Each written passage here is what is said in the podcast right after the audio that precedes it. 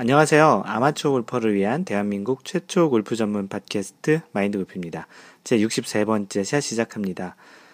아, 한국은 지금 굉장히 많이 춥다고 SNS나 각종 그 뉴스나 마인드 골프와 이렇게 이야기하는 또 카페를 통해서 이렇게 사진을 올려주는 걸 보면 굉장히 이제 춥다라는 게 느껴지는데요. 뭐 심지어 어떤 분들은 골프장에 직접 갔는데 이제 골프장이 하얗게 눈에 덮인 그 사실은 골프장이라고 얘기하지 않으면 그 골프장이라고 이렇게 볼 수 없을 정도로 눈이 덮인 그런 그 사진을 보여주신 경우도 있기도 하고 어떤 분은 그 와중에도 그 하얀 눈 덮인 골프장에서 골프를 치신 분도 있다고 하는데요. 그만큼 한국이 지금 굉장히 많이 춥다라는 것을 반증하는 것이겠죠. 마인드 골프가 있는 캘리포니아 이 얼바인은 어, 오늘 같은 경우는 좀 추운 것 같아요. 그 영상 저녁 가장 추운 때가 한 2도, 3도, 뭐 4도 정도 되는데 낮 기온은 한 12도, 13도. 뭐 여기 있는 그 얼바인에서는 직접 눈이 내리는 것을 보기는 힘들고요. 오늘 그 사무실을 잠깐 갔다 왔는데 그 먼 산에 보니 그 어제 비가 와서 산 그 꼭대기에는 눈이 좀 쌓여 있더라고요. 뭐 지난주에 이제 라운드를 한번 갔다 왔는데요. 그 나홀로 라운드를 갔다 왔어요. 그래서 그 오랜만에 진짜 혼자 갔는데 혼자 가게 되면 좀 좋은 것 중에 하나가 예약을 따로 안 하고 당일날 편한 시간에 그냥 가도 된다는 게 좀 가장 큰 장점이죠. 한국하고는 좀 다르게 혼자도 플레이할 수 있는 환경이기 때문에 뭐 그래서 이제 제가 갔다 왔는데요. 뭐 조인하신 분들은 미국인 두 명, 한, 뭐, 50대 후반, 뭐, 이 정도 되시는 분 두 분이, 친구분이 오셨는데, 오랜만에 참으로, 그, 한 4시간, 4시간 반 정도를 영어를 하면서 골프를 쳤는데, 골프도 하고 영어도 이렇게 회화도 하는, 어떻게 보면 굉장히 좋은 그 경험이지 않았나 싶습니다. 예전에 회사를 다닐 때는 그래도 영어를 할 기회가 좀 있었는데, 혼자 이제 자영업을 하고, 컨설턴트 일을 하면서부터는 그렇게 영어를 많이 할 일이 자주 있진 않아요. 혼자 골프도 자주 치지 않았는데, 뭐, 우연히 한번 이렇게 경험을 해봤는데, 나름 괜찮은 것 같습니다. 앞으로는 조금씩 그 혼자 라운드도 한번 해보려고 하고요. 얼바인 쪽에는 이쪽 오렌지 카운티, 음, 얼바인이 사실은 그 오렌지 카운티 안에 들어있거든요. 한국에서는 오렌지 카운티를 좀 더 잘 알 것 같은데, 카운티는 그 city의 보다 좀 큰 개념이에요. 그 city가 모여서 카운티가 되고 카운티가 모여서 주가 되는데 그 오렌지 카운티 쪽에는 한인 분들이 좀 살고 계셔서 음, 혼자 골프장을 가더라도 이제 한인 분들과 같이 이제 라운드 할 경우가 종종 있습니다.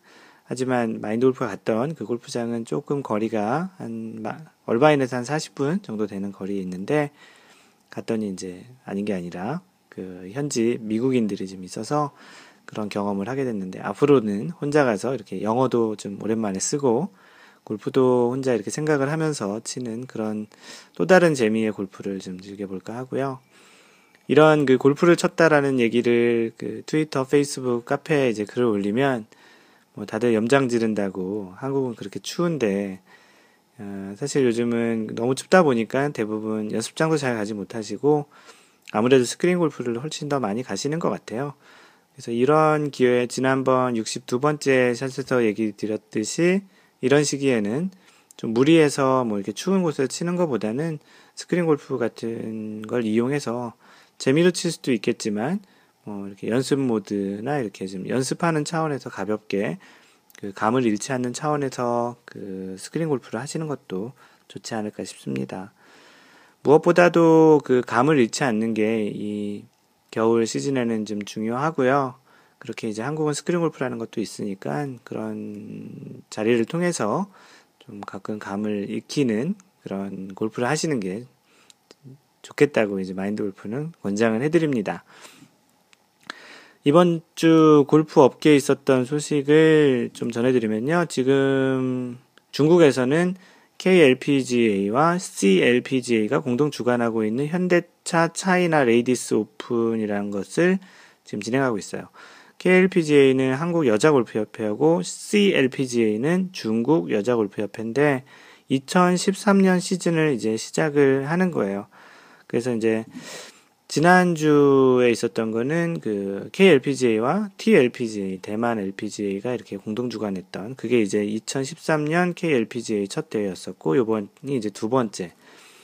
실제 2013년 시작하진 않았지만 이제 골프의 그런 이제 좀 화랑 그리고 좀 더 이렇게 부흥하기 위한 또 그리고 좀더 이제 골프의 인기를 좀 더 많이 그 끌기 위해서 또 스폰서가 있으니까 또 가능했겠죠. 그래서 현대차가 이번에 하고 있는데 뭐 여자 골프 선수들에게는 굉장히 좋을 것 같아요. 남자 한국 상대적으로 한국 남자 골프는 대회 자체가 여자 그 골프 대회보다 적은 것 같은데 여러모로 뭐 KLPGA 입장에서는 좋은 기회가 아닌가 싶습니다. 그 대회 이름은 현대차 차이나 레이디스 오픈이고요. 아무래도 공동 주관하는 한국과 중국이 이제 대회 주관을 공동 주관하기 때문에 거의 대부분의 선수가 한국과 중국 선수고요.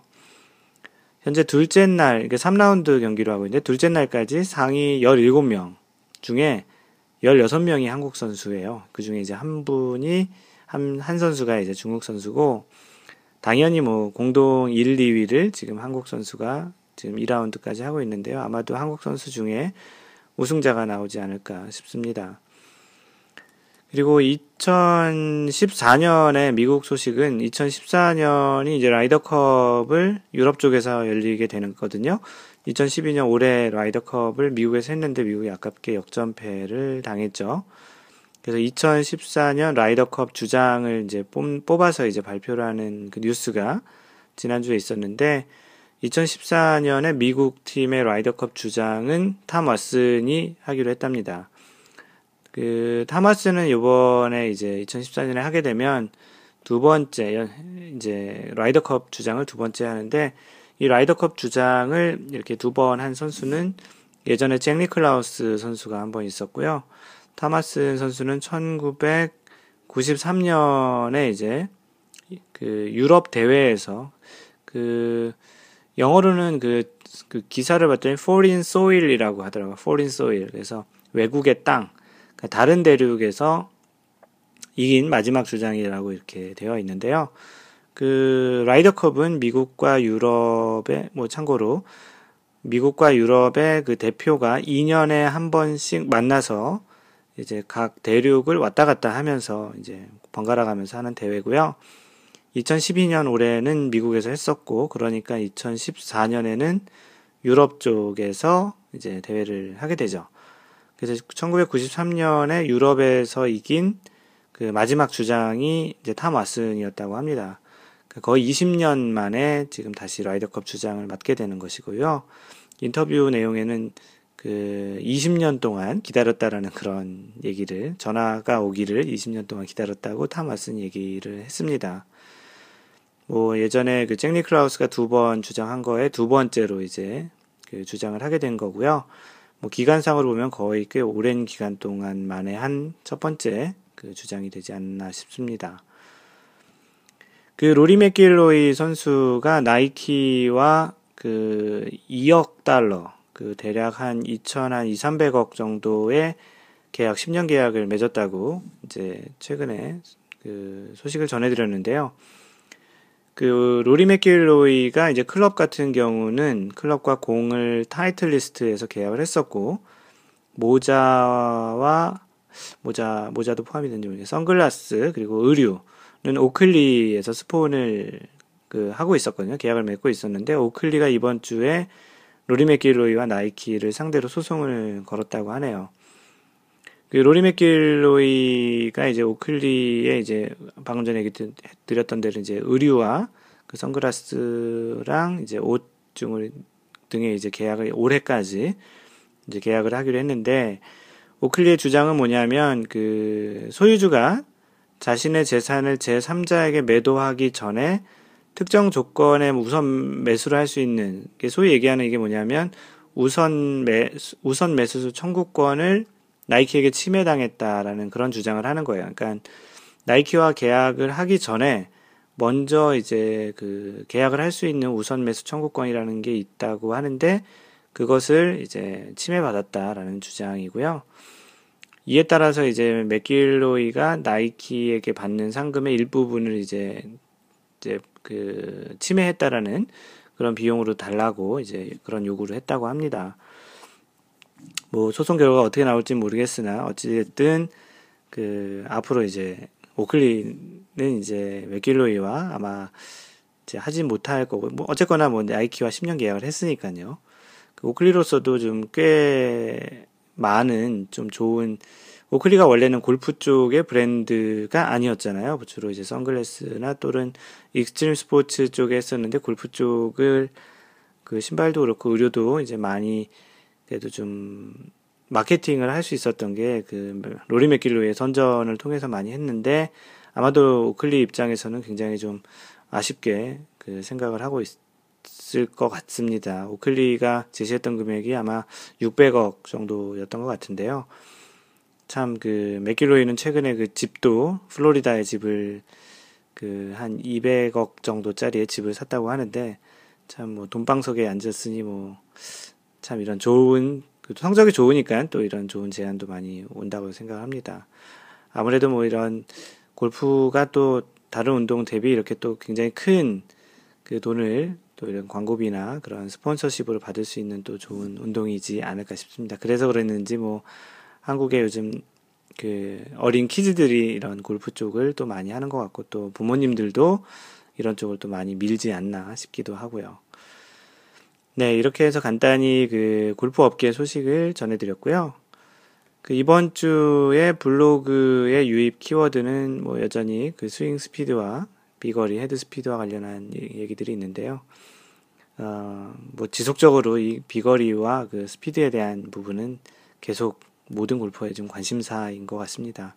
특별히 뭐 어떤 그 큰 이벤트가 생기지 않는 한 이 추세는 좀 바뀌지 않는 것 같아요. 그, 뭐, 그, 블로그에 들어오는 키워드, 그 순위는 좀 바뀌지 않는 것 같고요.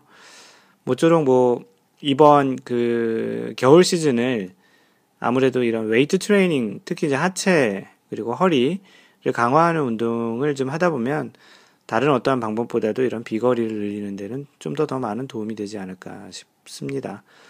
뭐 이 겨울 운동 차원에서도 그렇고 또 너무 이렇게 몸이 웅크려 있는 것도 안 좋으니까 이런 웨이트 트레이닝, 특히 이제 골프 같은 경우는 하체 위주의 웨이트 트레이닝을 좀 더 하는 게 좋으니 그런 것들을 한번 해보시는 계획을 세워보시는 것도 좋을 것 같고요. 조만간 이제 2013년이 시작을 하니까 또 새해에는 항상 새 결심, 새 그런 계획을 세우다 보니 세우는 게 많잖아요. 물론 작심삼일도 많지만 그런 차원에서도 이런 운동을 한번 시작해 보는 것도 괜찮지 않을까 마인드 골프가 권장해 드립니다. 그 마인드 골프 카페, 그 cafe.naver.com 슬래시 마인드 골퍼, M-I-N-D-G-O-L-F-E-R. 그 카페에 올라온 사연 중에요. 그 어디 올라온 글을 이제 그 다시 퍼, 퍼서 올려주셨는데요. 어떤 그 골프 잡지에 올라왔던 그런 내용인 것 같은데 참 괜찮은 내용인 것 같아서 전문을 읽어드리려고 합니다. 아이디 천명님께서 글을 옮겨주셨고요. 그 제목은 마음속의 18홀이란 그런 글이에요. 내용을 쭉, 조금은 길지만 내용을 좀 잘 읽어보겠습니다. 마인드 골프가 잘 읽을 수 있을지 모르겠지만, 네, 읽어드리겠습니다. 제임스 네스멧 소령은 골프를 좋아했는데 좀처럼 실력이 늘지 않았다. 하지만 그는 자신의 목표를 달성할 독특할, 독특한 방법을 발전시켰다. 이 방법을 사용하기 전까지 그는 단지 90타 중반 정도에 머무는 평균적인 주말 골퍼에 지나지 않았다. 또한 지난 7년 동안 완전히 골프를 중단했었다. 골프채를 단 한 차례도 손에 쥐어 보지도 않았다. 구장에 발을 들여놓지도 않았다. 역설적이게도 네스메 소령이 자신의 골프 실력을 놀랄 정도로 끌어올린 것은 바로 이 7년 동안의 휴식기를 통해서였다.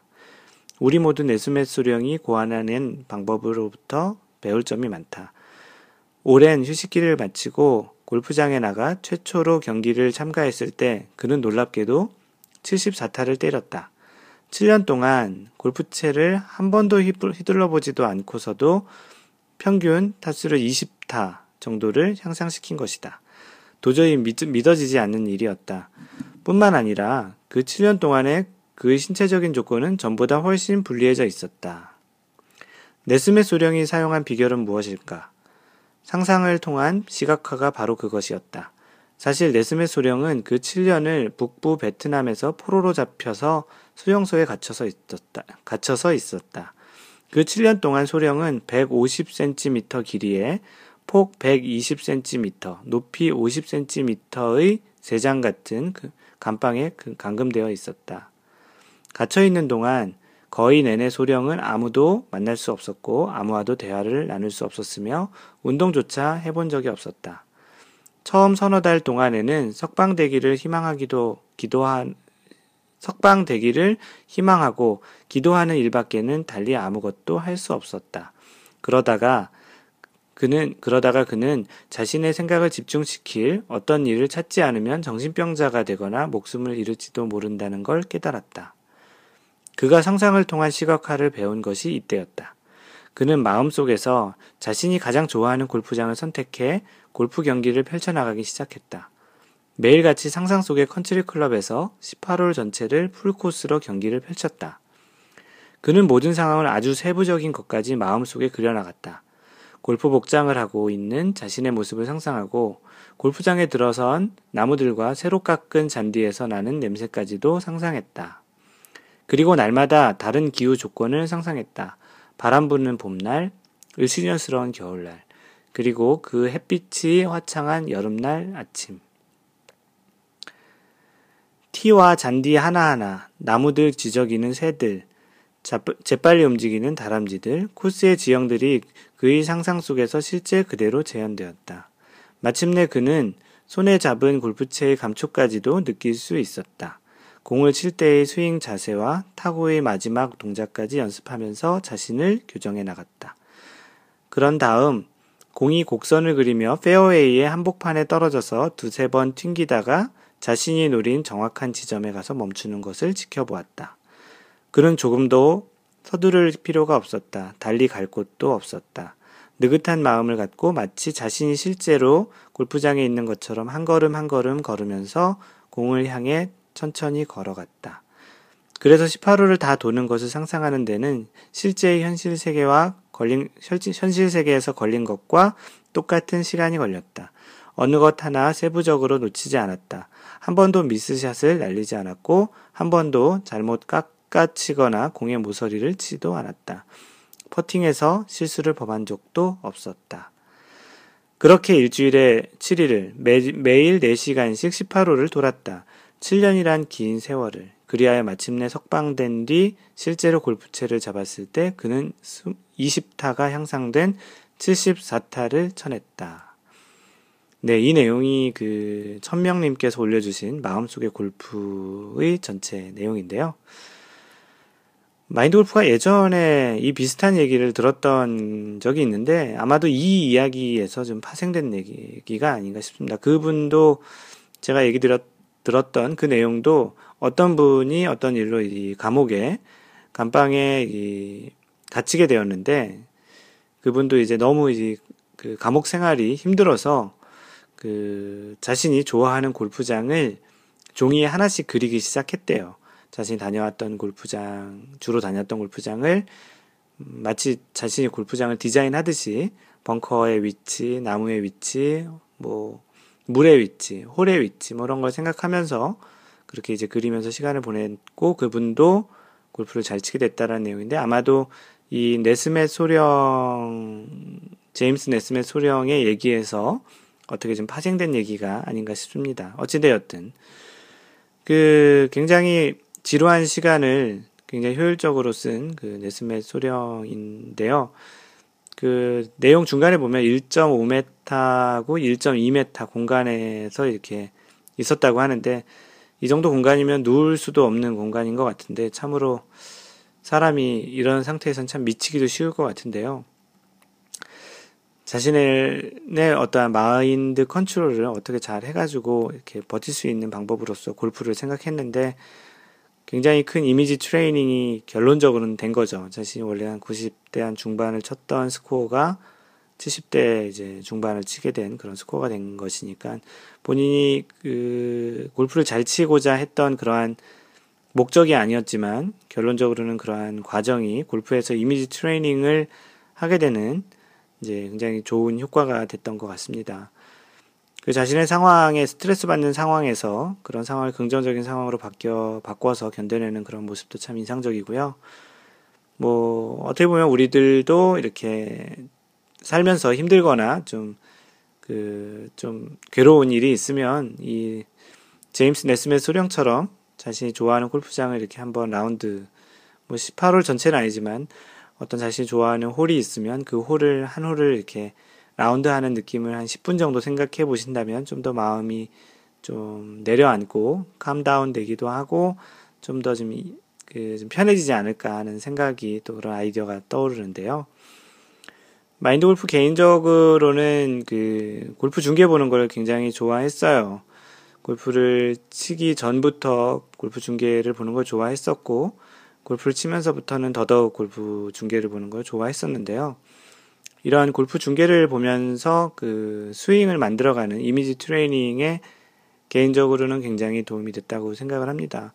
지금도 레슨을 할 때 많은 분들에게 얘기를 해드리기를 연습이나 라운드 자체가 자주 있지 못하니까 그런 시간에 특히 이제 미국 같은 경우는 운전을 하는 시간이 많다 보니까 운전을 하다가 그런 골프 생각을 하게 되면 자신이 좋아하는 선수의 스윙이나 자신이 하고 싶은 그런 스윙을 열심히 한번 이미지 트레이닝처럼 해보시는 것도 좋겠다고 이제 권해드리는데요. 이 제임스 네스맨 소령 얘기에서 보신 것처럼 이렇게 골프를 실제 물리적으로 하지 않더라도 상상을 하는 그런 골프 또 어떠한 이미지를 계속 그 생성해내는 그런 머릿속의 골프만으로도 상, 그 자신의 스윙이 개선될 수 있다라고 이제 간접적으로 이렇게 보여지는 그런 사례이기 때문에 특히 또 지금처럼 한국이 이제 겨울처럼 이제 많이 골프를 못 치게 되는 그런 시기에는 뭐 출퇴근할 때 뭐 전철이나 버스 아니나 뭐 이렇게 운전을 할 때 그럴 때도 이런 이미지 트레이닝을 해보는 게 좋지 않을까 싶습니다. 당장 그 상상으로 하는 18호를 한번 돌아보시는 것도 주무시기 전에 해보는 것도 괜찮을 것 같고요. 과연 몇 번째 홀에서 주무시게 됐는지도 한번 다음날 일어나서 생각해 보시는 것도 괜찮을 것 같습니다. 지난주 올라온 그 각, 그 사이트에 올라온 리뷰를 소개시켜 드리면요. 트위터에 글 올려주신 그 한상균님, 그 아이디 션한70님께서는요, 그 마인드 골프가 지난번 62번째 샷 올리고 나서 곧바로 다운로드를 받으셨나봐요. 그, 그래서 그, 와이파이 있는 데 가서 주로 받으신다고 해가지고, 그, 왜 그냥 뚜리지로 안 받으시냐, 그렇게 여쭤봤었는데, 그때 뭐라고 대답하셨냐면, 제가 뚜리지 요금제가 약하고 느려서 그냥 와이파이로만 받아들어요. 팟캐스트 음향은 점점 많이 좋아지고 있습니다. 볼륨도 적당하고. 그 마인드 골프가 그 아이폰에 그 아주 살짝 그 설치하는 그 이어폰 잭에다가 이렇게 설치하는 굉장히 조그만 그 외장형 마이크가 있는데요. 예전에 그룹폰 통해서 이렇게 샀는데 이게 조금 이제 좀 적응이 잘 되는 것 같습니다. 여러 사람들한테 그 볼륨과 음향이 많이 좋아졌다는 피드백을 좀 많이 받고 있는데요. 계속 이 상태를 잘 그 유지하도록 노력을 해보겠습니다. 그래서 그 한상규님께서 올라오신 글을 소개시켜 드렸고요. 다음으로 사이비 엔지니어님께서 아이디가 사이비 엔지니어예요. 엔지니어신가 본데요. 음, 사이비라고 하시네요. 그, 그, 이분께서는 이제 최근에 아이폰으로 바꾸고 출퇴근길에 이제 한 샷씩 잘 듣고 있다고 하는데요. 그, 다른 얘기로는 또 연습을 어떤 방법으로 알고 하면 참 좋겠다라는 사실 이 얘기를 왜 했냐면 방, 그 바로 사이비 엔지니어님이 그 이 얘기를 쓰시기 전에 마인드 골프가 썼던 멘션이 하나 있는데 그 내용이 뭐냐면 골프 스윙에서 어떻게 하는 방법도 중요한데 왜 그렇게 되는지를 아는 것 또한 매우 중요하다라는 얘기를 마인드 골프가 했습니다. 그래서 그 부분에 대한 얘기를 한 거고 그 부분에 대해서 이제 맞는 말씀이십니다. 알고 연습을 해야 효과가 있죠. 그리고 아이폰으로 바꾸고 나서 출퇴근길에 한 샷씩, 한 샷씩 잘 듣고 있습니다. 이렇게 리뷰를 남겨주셨네요. 골프 스윙에 대해서 얘기했던 걸 잠깐 얘기 드리면, 기계적으로 어떠한 스윙을 하는 어떠한 하우투를 아는 것도 중요한데, 실제 그 골프 스윙의 원리를 아는 게 굉장히 중요하다고 마인드 골프는 생각을 합니다. 마인드 골프가 전공이 물리학이라서 그랬는지 몰라도 그 스윙의 원리를 이해를 하면 자신의 그 몸에 맞는 그 골프 스윙이 정답이 없는 것이라고 생각을 하기 때문에 그런 자신 원리를 알고 그것을 자신의 상황에 맞게끔 그걸 응용할 수 있는 능력이 훨씬 더 중요하다고 생각을 하는 차원에서 얘기를 드렸던 것이고요. 아무래도 근본 원리를 이해하면 자가치유 능력도 생기고 그거에 따른 응용 동작을 할 수 있을 것이니까요. 뭐 그런 말 있잖아요. 고기를 잡아주는 것도 좋은데요. 낚시를 하는 방법을 알려주는 것이 더 중요하다라는 것이죠. 왜냐하면 나중에 고기를 잡아줄 사람이 없으면 굶어 죽게 되거든요. 그래서 낚시하는 방법을 골프에서도 좀 빨리 배우시는 게 더 좋고요. 그런 접근에 그런 그 설명을 해주시는 분이 훨씬 더 골프에 대해서 좀 더 이해하는 차원에서 좀 더 도움이 되지 않을까 싶습니다. 네, 그리고 마인드 골프 카 카페에 글을 올려주신 분이 모리사랑님 매주 이제 거의 피드백을 주시고 있는데요. 뭐 계속 올려주셔도 계속 소개해 드립니다. 뭐 이 재미에 계속 소개시켜 그 피드백을 주시는지 모르겠는데 2주 전쯤에 마인드 골프가 이분에게 그 피드백에 올라온 내용 중에 그렇게 얘기했던 내용이 있었어요. 그 62번째 신가 61번째 샷에 뭐 열심히 잘 들었다고 하고 비행기 소리를 얘기하셔서 그런데 몇 번 비행기 소리가 나는지 아시냐고 질문을 그냥 장난스럽게 드렸는데 이분이 그 팟캐스트를 다시 들으셨나 봐요. 비행기 소리를 정확히 다 세셔가지고 몇 번 비행기 소리가 났다고 얘기를 하셨고 또 이제 또 다른 내용 중에는 이제 이것 세는 것 때문에 방송에 좀 더 집중을 하게 해서 들었다고 하시는데요. 뭐 오늘은 이 팟캐스트 63번째 샷을 녹음하고 있는 지금은 사무실이 아닌 집에서 녹음하고 있기 때문에 비행기 소리는 나진 않고요. 그냥 좀 집중해서 한번 그냥 들어보십시오. 그리고 카페에 그 아이디 골프 싸게라는 골프를 싸게 치는 뭐 그런 아이디신 것 같아요. 그분께서 글을 남겨주셨는데 안녕하세요. 골프 싸게라고 합니다. 블로그 들어갔다가 팟캐스트 한참 듣다가 카페 가입하고 페이스북 좋아요 누르고 트위터 팔로잉하고 가입 인사드립니다. 마인드 골프가 하고 있는 블로그, 팟캐스트, 카페, 페이스북, 트위터 그 다섯 가지를 다 하셨네요. 한 번에. 대단히 고맙습니다. 좋은 내용도 많고 골프에 대한 사랑이 가득한 곳이네요. 그 카페 얘기를 하시는 건데요. 그 카페가 실제 그렇습니다. 많은 분들이 그 사랑방 같은 느낌이라고 좀 요즘 들어오신 분들 그리고 오래 계신 분들이 그런 얘기를 많이 해주시는데요. 팟캐스트 이제 알게 돼서 열심히 듣고 있습니다. 저도 많이 배워가겠습니다. 네, 자주 들어오시길 바라겠고요.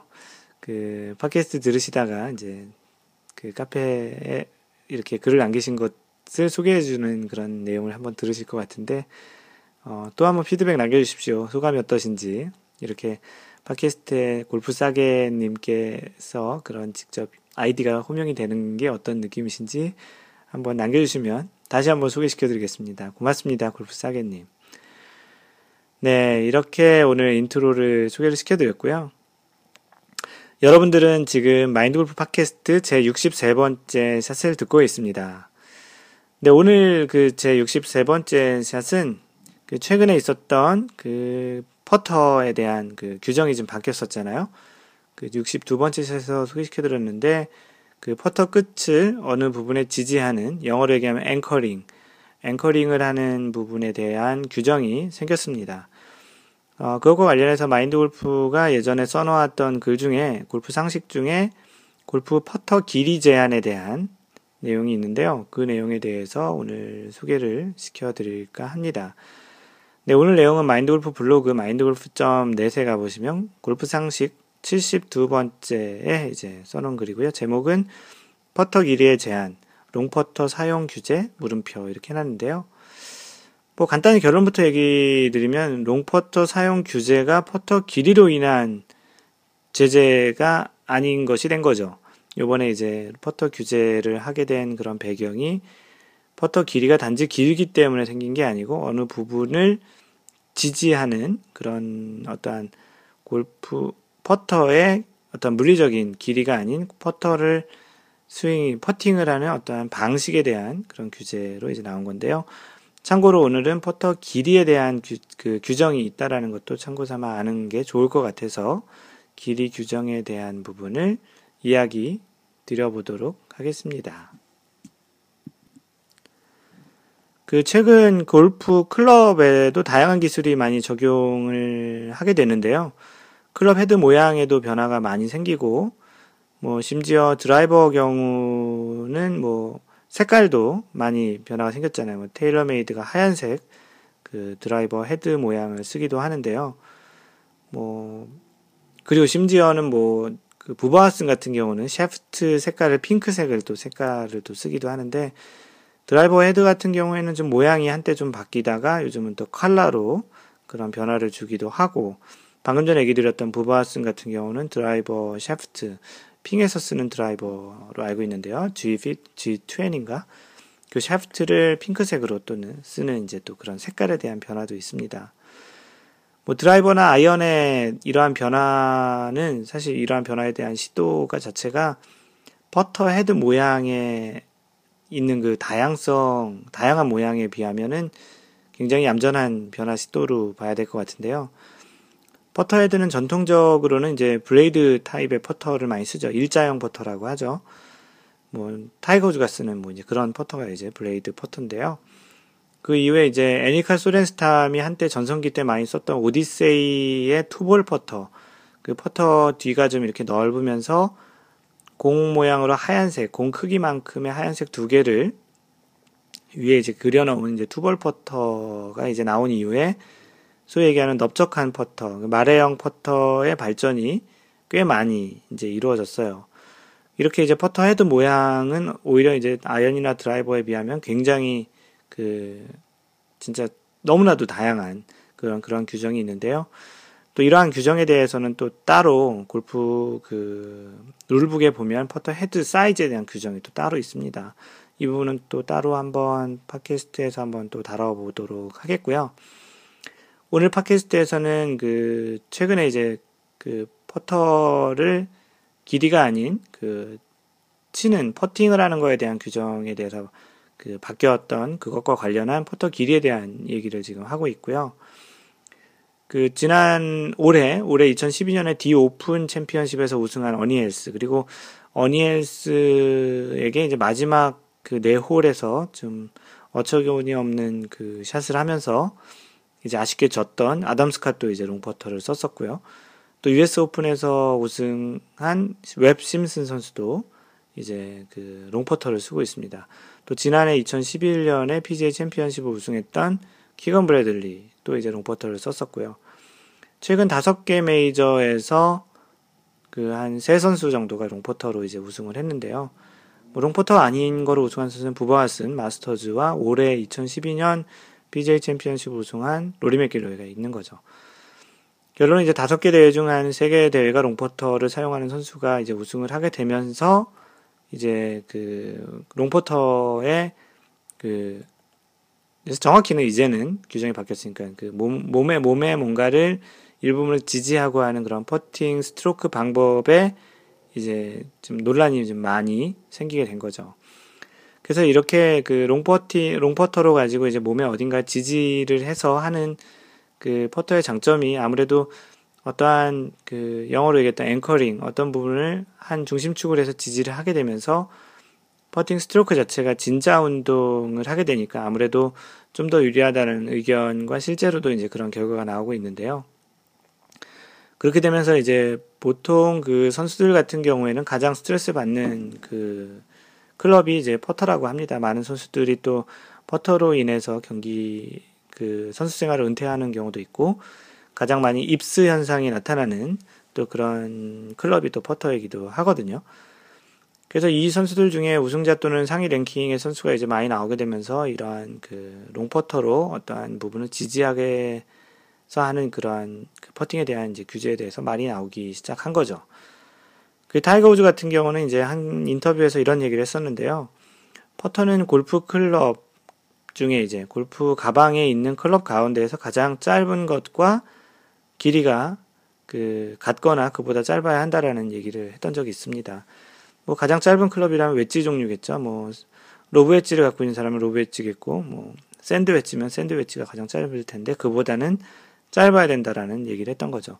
그거보다 좀 길게 되면 아무래도 몸에 지지할 수 있기 때문에 그런 그 롱퍼터를 사용하는 거에 대한 약간의 간접적인 좀 반대 의사를 얘기했던 거고요. 또 거기에 이제 덧붙여서 이제 퍼팅을 할 때 긴장하는 그 긴장감도 경기의 일부라는 이야기를 덧붙여서 했습니다. 타이거 우즈를 포함한 많은 선수들이 이러한 롱퍼터의 사용 실력보다는 장비에 의존하는 그 골프를 하게 된다는 얘기를 하면서 이제 반대를 하기도 하는데요. 어찌되었든 그 결과론적으로는 그 R&A와 USGA 영국 골프 왕실 왕, 영국 왕실 골프 협회와 미국 골프 협회가 최종적으로 이 롱퍼터를 사용하는 그 스트로크 방식에 대해서 규정을 이제 바꿨고 그 부분에 대해서는 2016년 다음 개정이 있는 2016년 1월 1일부터 적용이 된다라는 것을 알려드리고요. 하지만 그 퍼터 길이에 대한 제한은 또 따로 이제 규정이 되어 있습니다. 뭐 방금 전에 얘기했던 대로 그 타이거 우즈가 가장 짧은 퍼터보다 가장 짧은 클럽보다 좀 짧아야 된다라고 얘기했지만 그렇다고 무한정 짧을 수 있을 것이냐라는 그런 얘기를 또 한번 생각해 볼 필요가 있는 것이죠. 특히 숏퍼팅 같은 경우는 클럽이 짧으면 짧을수록 좀 유리할 수도 있는 부분이 있거든요. 그래서 골프 룰에 규정하고 있는 부분을 한번 언급을 해보자면 골프 룰의 부칙, 그 appendix라고 하죠. 그 부칙 두 번째 보면 골프 클럽의 디자인에 대한 부분을 명시하고 있습니다. 여기에는 그 크게 이제 골프 클럽 그리고 또 샤프트, 그립 또는 클럽 헤드 또 클럽의 그 클럽 페이스라고 하는 클럽의 타면에 대해서 세부적으로 규정하고 있는데요. 그 이번 지금 얘기 드리고 있는 팟캐스트에서는 그 클럽의 다양한 항목 중에서 길이에 대한 부분만 따로 한번 얘기를 해보는 게 좋겠네요. 아무래도 그 롱퍼터 자체로 말 그대로 롱퍼터잖아요. 길이가 샤프트 길이가 길어서 롱퍼터기 때문에 길이에 대한 부분을 한번 참고해서 한번 얘기를 해보죠. 골프 룰 부칙 두 번째 제목이 이제 클럽 의 디자인, 영어로는 Design of Clubs라는 건데요. 거기에 처음 1C, 1-C 규정에 보면 클럽의 길이에 대해서 규정을 하고 있습니다. 규정되어 있는 내용을 읽어 드릴게요. 클럽의 전체 길이는 그립의 맨 윗부분의 샤프트 축을 따라 또는 그 연, 직선을 연장하여 클럽의 sole까지 그러니까 그 클럽의 샤프트 축을 따라서 이제 맨 위에 있는 클럽의 샤프트의 끝 부분 부분 끝 부분부터 클럽의 이제 반대편에 있는 클럽 헤드가 있는 소울 거기까지 457.2mm 어, 이렇게 하면 굉장히 어렵죠. 18인치예요. 457mm 이상이어야 하고 그리고 퍼터를 제외하고는 1219. 2mm 48인치를 초과하여서는 안 된다라는 제한이 있습니다. 그 다시 말하면 뭐냐면 그 클럽이 18인치 이하면 안 된다라는 거예요. 18인치 이하면 안 되고 하지만 퍼터를 제외하고는 그 1219.2mm 48인치를 초과하여서는 안 된다. 다시 말해서 퍼터는 초과해도 된다라는 얘기죠. 퍼터 그렇기 때문에 롱퍼터가 나오는 거예요. 참고로 48인치라는 게 얼마 정도의 길이냐면 그 드라이버의 일반적인 길이가 45인치, 46인치 정도 사이에요. 45.5인치, 46.5인치 뭐 이런 45에서 뭐 길어야 47인치, 47인치까지는 거의 잘 안 쓰는데 그 정도 길이기 때문에 드라이버보다 한 1인치 정도 긴 길이가 48인치예요. 근데 롱퍼터를 사용하시는 분들을 보면 48인치보다 훨씬 길어 보이죠. 심지어는 턱에다 걸치고 쓰는 경우도 있는데 그것은 왜냐하면 퍼터를 제외하고는이라는 말이 있기 때문입니다. 또 거꾸로 이제 퍼터도 포함된 그런 규정에는 18인치 이상이어야 한다라는 거꾸로 얘기하면 18인치 이하로 그 퍼터 클럽을 쓰면 안 된다라는 것이죠. 그 예전에 그 굉장히 짧은 퍼터로 우승을 했던 선수가 한 명 있는데요. 그 아무래도 이제 방금 전에 얘기 드렸듯이 퍼터가 너무나도 짧으면 또 굉장히 숏퍼팅 하는데 좀 유리할 수 있긴 하거든요. 롱퍼팅은 좀 불리하지만. 그래서 예전에 로버트 게리거스라는 선수가 있는데 그 퍼터 길이가 29.5인치 짧은 퍼터로 사용해서 이제 우승을 했어요. 그래서 사진을 한번 찾아봤는데 이 선수 로버트 게리거스 선수가 180cm거든요. 신장이 1.8m인데 그 선수가 이렇게 들고 있는 29.5인치 퍼터가 거의 뭐 애들용 그 어린이용 장난감 퍼터처럼 이렇게 보일 정도로 짧아 보이더라고요. 뭐 상표는 그 퍼터로 유명한 그 스카티 카메론 퍼터이긴 했는데 하여간 그 퍼터 자체는 이렇게 18인치 이하, 뭐 퍼터뿐만 아니고 다른 클럽도 마찬가지로 이렇게 짧은 그 클럽을 쓰면 안 된다라는 그런 규정이 있습니다. 그 본인의 퍼터의 사이즈가 얼마인지 모르시는 분도 꽤 많이 있을 거예요. 그 마인드 골프 같은 경우는 33인치 정도를 쓰고 있고요. 마인드 골프의 키는 170대 초반입니다. 그, 그런 걸 생각하시면 되고요. 퍼터를 하실 때 일반 그 전통적인 퍼팅 스트로크를 하실 때 퍼터가 길게 되면 배에 걸리는 그런 현상이 생기는데 그런 걸로 인해서 자신의 그러한 키에 맞는 퍼터를 쓰시고 가급적이면 긴 것보다는 짧은 게 좀 더 유리하다라는 그런 생각을 가지고 있는 게 퍼터에서는 좀 퍼터를 클럽을 퍼터를 그 선택하는 그런 접근 방법으로 보시면 될 것 같습니다. 그래서 이제 퍼터라는 게 이제 이러한 길이에 대한 규정을 갖고 있다라는 걸 얘기 드렸고요. 또 참고로 최근 한 한 달, 한 3, 2, 3주 전에 그런 퍼터에 대한 그 물리적인 길이에 대한 규정이라기보다는 퍼팅 스트로크를 하는 어떤 방법에 대한 그런 규정이 있었다라는 것과 같이 연결해서 오늘 팟캐스트를 얘기 드렸습니다. 이런 퍼터 또는 퍼팅에 대한 또 그런 다른 또 그런 좀 재밌는 이야기, 이야기나 또 그런 할 얘기들이 좀 있는데요. 뭐 다음번에 그런 부분들은 또 따로 팟캐스트 통해서 그 얘기를 드리도록 하겠습니다. 그 프로 선수들 같은 경우는 어찌되었든 2016년까지 기존의 그런 롱퍼터로 어떠한 부분을 몸에 지지해서 anchoring해서 퍼팅을 하는 스트로크, 퍼팅 스트로크를 했던 그런 선수들은 이제 조만간 이제 퍼터를 바꿔서 다른 형태로 이제 퍼팅하는 부분을 익혀야 되는 과제가 생겼고요. 그 마인드 골프 주변에는 이러한 롱퍼터를 쓰시는 분들은 한 분도 없으신 것 같아요.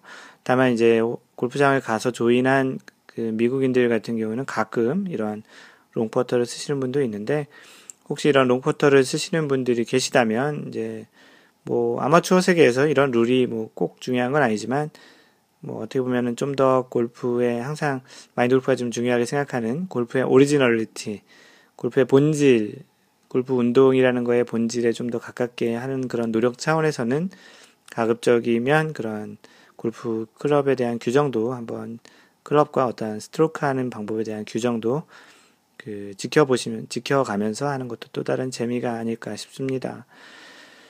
네, 오늘은 그렇게 그 퍼터에 대한 규정, 그리고 퍼팅 스트로크에 대한 규정과 같이 해서 얘기를 드렸고요. 마인드 골프의 이러한 글들은 그 팟캐스트에 있는 내용들은 대부분 마인드 골프의 블로그에 있는 내용들을 말로 설명을 해드리는 것이기 때문에 마인드 골프 블로그 mindgolf.net에 가보시면 마인드 골프의 글들을 보실 수 있고요. 페이스북 facebook.com slash mindgolf, m-i-n-d-g-o-l-f, 페이스북에 오시거나 트위터 at mindgolfer, m-i-n-d-g-o-l-f-e-r 네, 오시면 마인드골프와 그 SNS를 통해서 그 커뮤니케이션 하실 수 있습니다. 요즘 화두가 소통이잖아요. 네, 소통을 하실 수 있고요. 그 사랑방처럼 골프 이야기를 그 스코어나 실력과 경험에 상관없이 편하게 할 수 있는 그런 분위기로 만들어가고 있는 골프 카페가 있는데요. 카페.naver.com slash mindgolfer예요. m-i-n-d-g-o-l-f-e-r 그래서 그 네이버에서 마인드 골프 카페라고 검색하시면 금방 찾을 수 있을 것이고요. 이제 회원이 400명을 넘어서 410명 정도 됐는데요. 열심히들 활동해 주셔서 참, 뭐, 회원님들에게 꽤 고맙고요. 뭐, 아직까지도 오지, 오시지 않으신 분들 중에 뭐, 네이버 계정이 있으시면 오셔가지고 같이 이야기하시는 것도 좋습니다. 어떤 분이 그런 또 아이디어를 주셨는데 연말에 이렇게 같이 이렇게 모여서 정모나 그 오픈 모임을 하면 좋겠는데 그게 안 되니까 그 어떤 형태로든지 막년회 같은 거 했으면 좋겠다고 하는데 뭐 채팅으로 막년회를 한번 해볼까라는 생각도 좀 있습니다. 뭐 이런 거 다 모르겠고 이메일로 나는 연락하고 싶다 그러신 분은 이메일 mentor, m-e-n-t-o-r at mindgolf.net입니다. 이메일로 연락해 주실 분은 mentor mindgolf.net으로 연락해 주시면 되겠습니다. 항상 배려하는 골프 하시고요. 뭐 겨울이니까 감기도 조심하시고 건강 유의하시고요. 이상 마인드 골프였습니다. 제 64번째 샷에서 만나요. Don't worry, just play mind golf. Bye.